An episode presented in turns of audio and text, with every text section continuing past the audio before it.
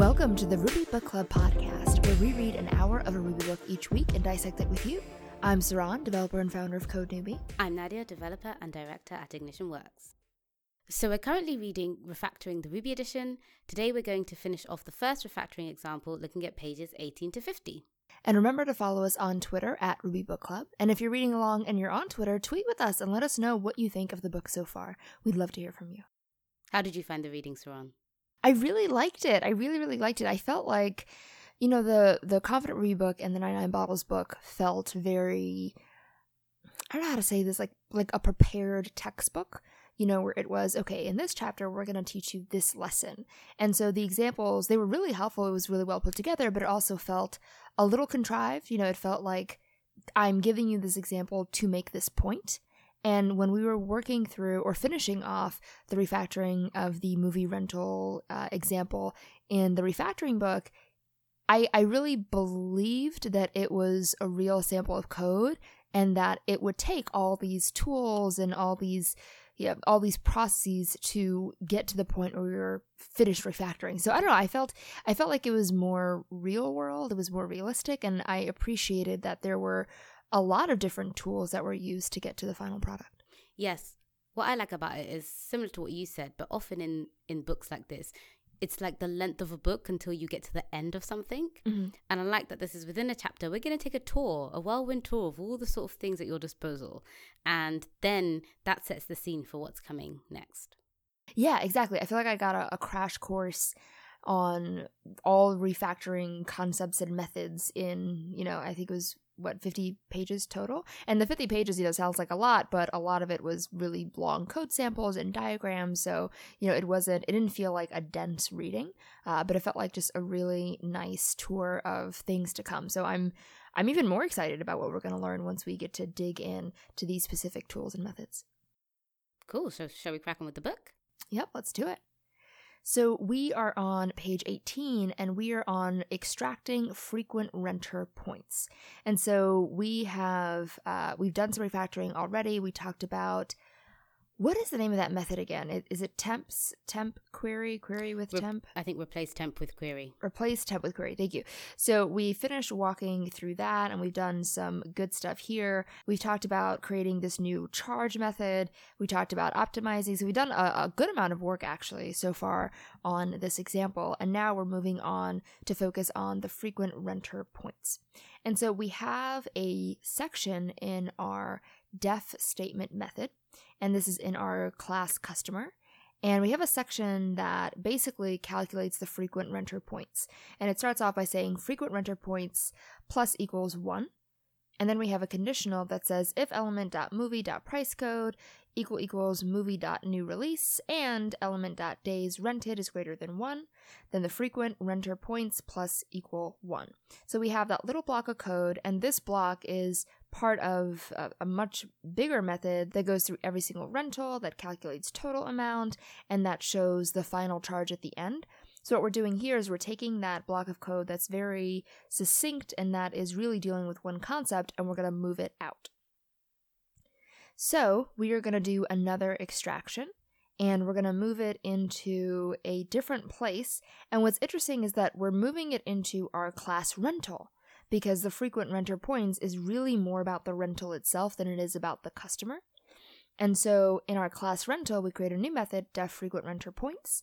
And here we have movie.pricecode double equals movie.new release and and days rented is greater than one. And we have a, a ternary, which is actually I thought really funny because we are talking, I think in was it 99 bottles, how ternaries weren't necessarily mm-hmm. good, but I thought they were really cute.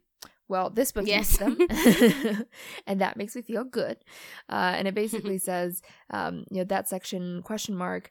If it's true, then we return two. If not, then we return one.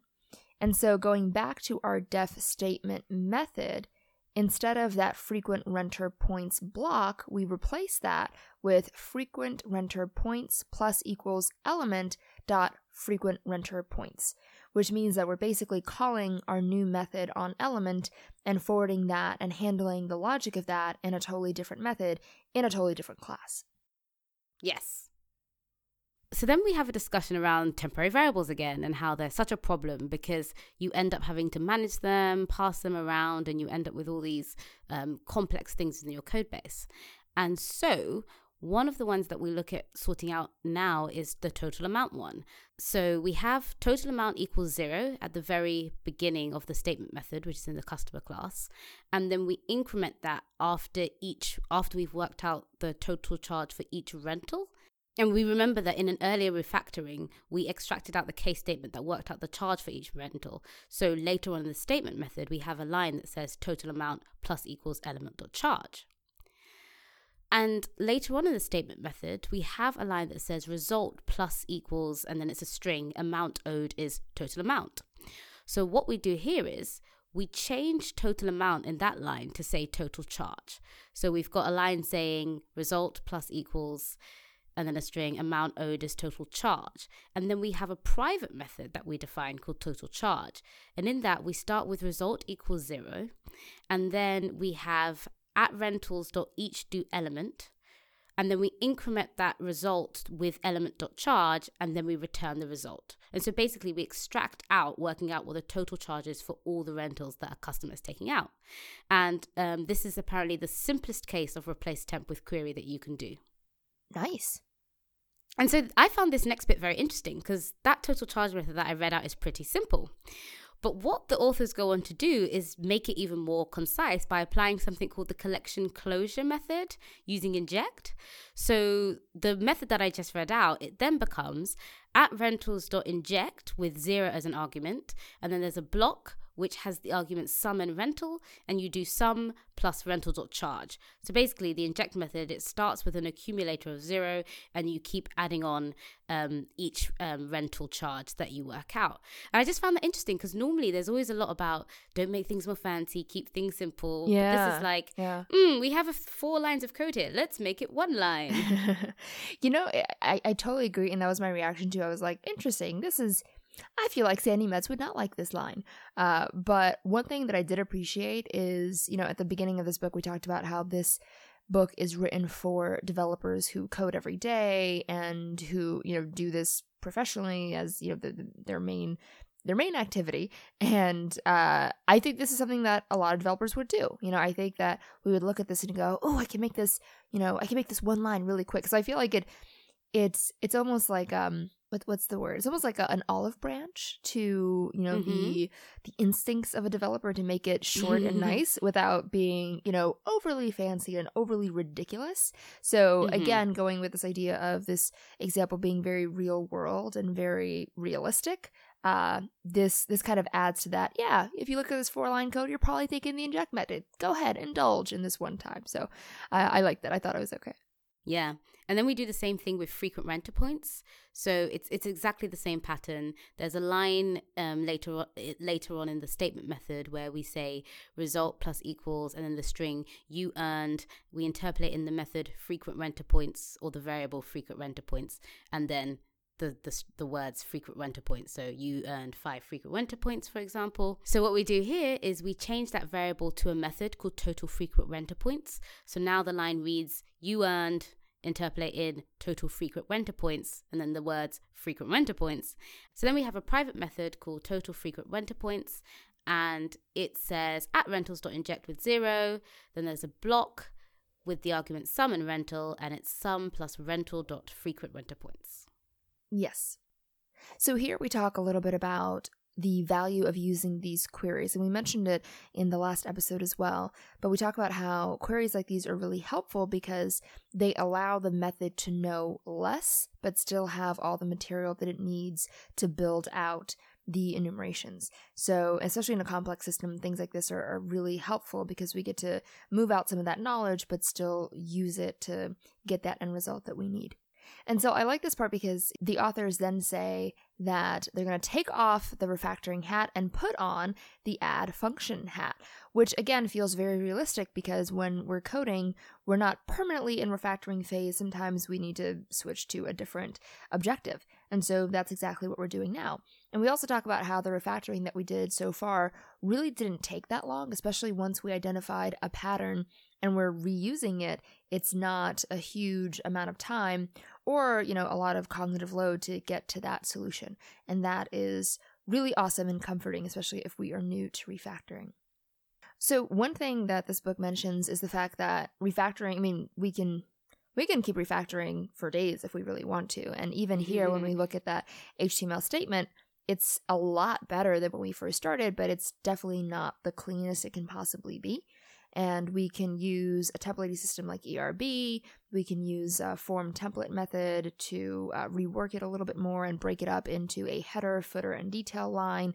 So there's definitely more stuff that we can do. But as developers, we have to weigh the benefits of continuing to refactor with just the reality that people need features. and so in this mm-hmm. case, uh, our users are clamoring again and they really want to change the classifications of the movies. So we have to shift our priority from continuing on this refactoring and making the thing we're working with really clean and beautiful. And we need to move over to thinking about what the users need and what changes we need to put in place to make the users happy. So now we move on to replacing the conditional logic on price code with polymorphism. Yes. And so polymorphism is something that we've definitely come across in our readings in the past. And so it's about how we can, I think it's like sending the same messages, but to interfaces or objects of different types. Mm-hmm. And so mm-hmm. in this case, we start by looking at this case statement that we have in rental. So we go back to the charge method. And this is the one where we say case movie dot price code. When it's a regular movie, do this. When it's a new release, do this. When it's a children's movie, do this. Mm-hmm. And there's this line that says if you must use a case statement, it should be on your own data, not on someone else's. And the point that they're trying to make here is the fact that we're in the rental class, but we are switching on something to do with a property that's on an object of type movie. Mm-hmm. And so that's not quite right. And then there's a bit that I, there's a question here that I didn't properly understand, Saron, maybe you did. And it says, why do I prefer to pass the length of rental to the movie rather than the movie type to the rental? Yes. So it's saying, why, as the author, am I saying I want to pass how long I'm taking the movie out rather than the movie type? And is this trying to say that I much prefer having a method on movie where I pass days rented, which is something that's linked to the rental, right. than having a method on rental that switches on the the price code, which is linked to movie. Yes, exactly. Yeah, it's picking between those two. And that was a section I read a couple times to make sure I understood it too. And I think what it's saying is that to do this method, well, to, to just to run this method, we need two pieces of data the rental length and the movie type. And because mm-hmm. these two data points exist on two different objects, we have to pick, well, which object mm-hmm. gets to handle that whole method. And I was, and I remember when I read that question, I thought, "Oh crap, how are we going to pick? They all, they both seem this seems like such a, a conundrum. I don't know what to do." and and what it says, which I thought was interesting, is that the movie type is the thing that we are most likely going to be messing with and going to be changing. Mm-hmm. And so, if right. we keep that method in the movie class, we'll have a little bit more control over it, and it'll be a lot mm-hmm. easier to change uh, because we know that that's the main thing that our users are asking about and want to modify. Right, because I'm guessing that you want to take out film X for five days, right? You don't really it might be a children's film, it might be a new release, whatever. That's the film you want to take out. And so it's more likely that it's the fact that you want to rent it for five days that's going to stay the same. But underneath, under the hood, the classification may change. Mm-hmm. And right. so you want to manage that within the object that it's related to. Right. Okay, cool. Yep.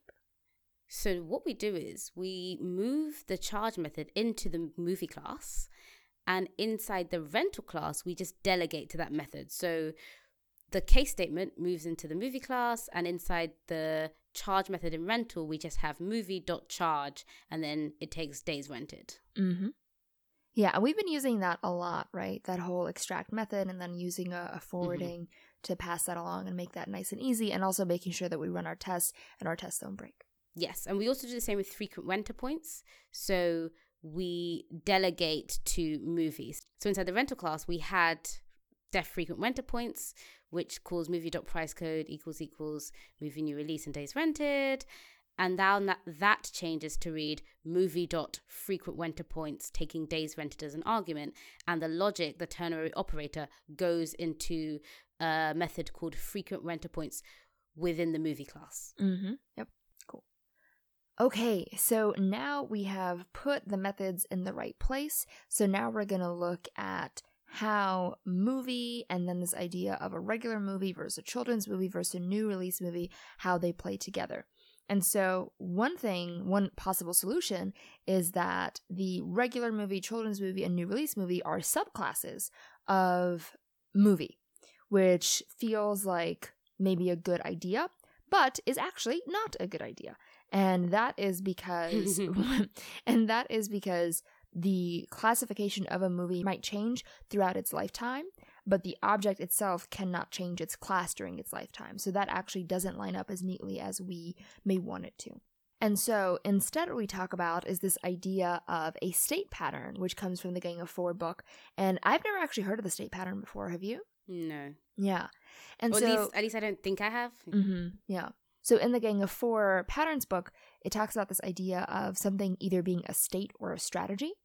And a Mhm. state is really just, well, it's like it's the state. It's, it's just kind of like what it is, uh, versus the strategy, which is the algorithm for creating and calculating and putting together something. And so in this in this context, in this example, we're talking about this idea of the price class, and if the price class is something that needs to be calculated and figured out, or if it's just the state of the movie. So the reality is, we don't know 100% for sure, but given what we know now, it's much more likely that this is a state. And so we're going to assume that it's state, and we're going to go with that, and there's always room for a refactoring later on down the line if we realize that's not actually the right solution for our needs. hmm Okay, so this refactoring pattern that we're going to use is called replace type code with state slash strategy. And the first step we're going to use is self encapsulate field. It's so funny, all of these like definitions and titles of things. It's, it feels very scientific. Yeah. like we're yeah. doing like, you know, these surgical processes that we're following. Mm-hmm. So currently in the movie class, we have an attribute accessor for price code, and we have initialize method which instantiates title and price code as instance variables. But what we're going to do is we're going to split out the attribute accessor into an attribute reader and a custom setter method. So we define def price code equals and then value as an argument, and we set price code instance variable to equal value. And then we add three new classes. One's called regular price, one's called new release price, and the third is called children's price. Mm-hmm. And I missed out a bit. In the initialize method, where we used to just set pr- the price code as an instance variable, this time we say self.price code equals the price code that's passed into the initialize method, which means that when we're setting up the price code, we call our custom setter method. Mm-hmm. Mm-hmm. Yes.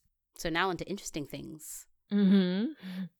So back in our class movie, we have def price code equals value, which is an argument we're passing in, and then we have at price code equals value, which is the argument that we passed in, and we're going to add some stuff to it. So we're going to add an instance variable called at price, and we're going to have a case statement here.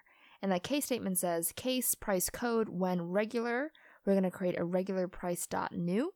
When new release, we're going to create a new release price dot new when children's, we're going to create a children's price dot new. So this is really interesting because we have a case statement that based on the value of the price code, we're going to create a new price object related to it. Which I thought was really interesting, right? We're separating out this idea of the code with the actual price. Mhm. And that allows us to have a lot more flexibility uh, even though you know it, it's weird. It's like the idea that there are more classes feels like feels a little more complex than it actually is. Um, but the fact that we're splitting these two concepts out and we're able to have places where the price is is um is controlled and set is actually going to give us a lot more flexibility.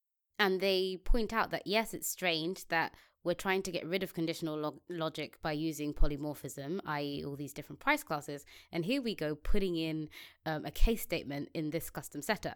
But they say, you know, again, it's like have faith because by the end, this will be the only case statement left. So mm-hmm. we're we're gonna be like positive in terms of getting rid of conditionals overall. Yep, exactly. And so next we look at one of the methods that needs to behave polymorphically. So we're going to go back to our charge method in our class movie. And here we have that case statement that says case price code when regular do this, when new release do this, when children's do this, and then we return that final result. And so one of the first things we're going to do is we're going to tackle that very first branch when regular and we're going to go to our regular price class, the one we just created, and we're going to create a def charge method of its own. So we have def charge and we're passing in days rented. And we're going to move all of that information from our case statement into this new charge method.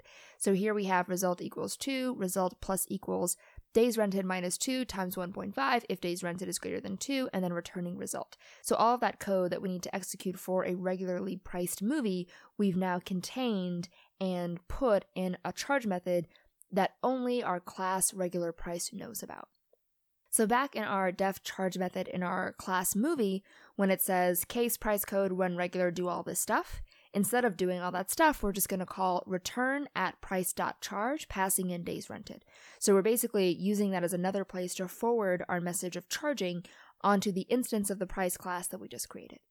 And because of that case logic in the initialize method, the at price instance variable will be of the relevant type by the mm-hmm. time we get to that bit in the case statement. Yep. And so now we can take this pattern and we can apply it to the new release and children's section. So in the new release price class, we have a charge method um, with which just says days rented multiplied by three, and days rented is the argument. And then in the children's price class, we also have a charge method taking days rented, and it's got the, the logic that you need if you're dealing with a children's movie. And so, because now all of the branches in that case statement in the charge method read the same, which is at price dot charge taking in days rented, we can collapse it down such that it's just a simple delegator. So now the charge method in the movie class just reads at price dot charge days rented. Mm-hmm. Ah, oh, that's Beautiful. so much neater.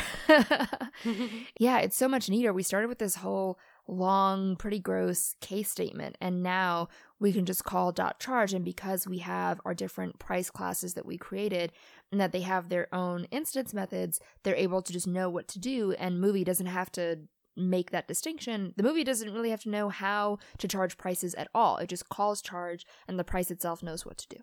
Right. And so now we do the same with frequent renter points. Yes. And so we have our class movie, def frequent renter points, we're passing in our days rented, and we have that beautiful ternary, which says price code equal equals new release and days rented greater than one. And if that's true, we return two. If not, we return one. And so we're going to do something very similar. So this is the part that I thought was interesting because here we use a module, and I don't think we've used a module before in this book, right? No. Right. And so we have a module called default price, and it has a def frequent renter points method and passes in days rented and returns one, and that's just the default. And I don't know if this was a mistake, but in the it's class, a typo. it's a typo, right? Okay, great. Because I was yes. like, mm, I don't know if that's true. Um, but so we have a situation where in our regular price class, which we made in our um, not too long ago, we are including, it says include price, but I'm pretty sure it means include default price so we yes. can use that module. And so what's interesting about this is unlike the charge method for our three different price types, we have children's, regular, and new release. Our children's and regular actually have the same value. It's only new release that's different. So we have that module default price, which we include in regular price and we include in children's price. But in new release price, we can actually write out that method and create its own uh, return value. So we create def frequent renter points, we pass in days rented, but this time we are giving it different logic inside that method, which reads days rented is greater than one. If that's true, return two. If not, return one. Great. And so once we've done that, now we can go back to our movie class, and the frequent renter points method there becomes a simple delegator. Mm-hmm. So it reads at price dot frequent renter points days rented. Yes. So that ternary oper- operator is no longer there. Mm-hmm. And it's much cleaner and much nicer. So finally, what we're going to do is be able to remove that case statement from the price code setter. So before, when we were creating our new movie, we would have to do movie equals movie.new, pass in the title, which is a string, and then pass in movie colon colon new release. And then later, if we wanted to update that movie type or that price code type, we would do movie.pricecode equals movie colon colon regular if we wanted to change it from a new release to a regular. And then in our class movie, we have our price code setter, which is that case statement we talked about, where we say case price code when regular, create a regular price dot new. When new release, create a new release price dot new. When children's, create a children's price dot new. And now what we get to do because of all of our awesome refactoring is when we want to create a new movie, we can do movie equals movie dot new, pass in the string of the title, and instead of passing in the movie colon colon new release, we can now pass in new release price dot new. So we're actually giving it an instance of our new release price. And then later, when we want to update that, if we want to change that type, we can call movie dot price equals regular price dot new. And in our class movie, we have our adder writer called price. Yes, yeah, so we can get rid of all that case logic now. We can go back to a basic attribute writer. Mm-hmm. Yep. And so then we go, so we did all this stuff, the state pattern, was it worth it? And the point is that now, if we have to add any new type of prices or add behavior um, that is price dependent, it's going to be much easier to make because we split them out into classes. We can add or modify it as we wish, and that won't break anything really if we do that correctly. And so, and it's saying that this is a very simple example, but if you can imagine a system that's got 12 or so different price dependent methods then having this pattern will make a huge difference and i can i can sort of see why that would be the case yes and so going forward now um they you know we finished the second phase of refactoring. It's now going to be much easier for our users to change the way that the the movies are classified. Yes. And particularly looking at how that feeds into changing frequent renter points and how you charge people based on the type of movies they're taking out. Yeah. And there's a little concluding section called Final Thoughts. And it kind of reflects on the process that we went through. And one of the things that I love about it is the fact that we used a ton of refactoring tools. We used extract method, move method, replace type code with state strategy. And it didn't feel, to me, it didn't feel like these were very burdensome or like a huge challenge, assuming you knew these methods before. And even frankly, if you didn't know the methods by name, I feel like it you kind of had a feeling of what you needed to do.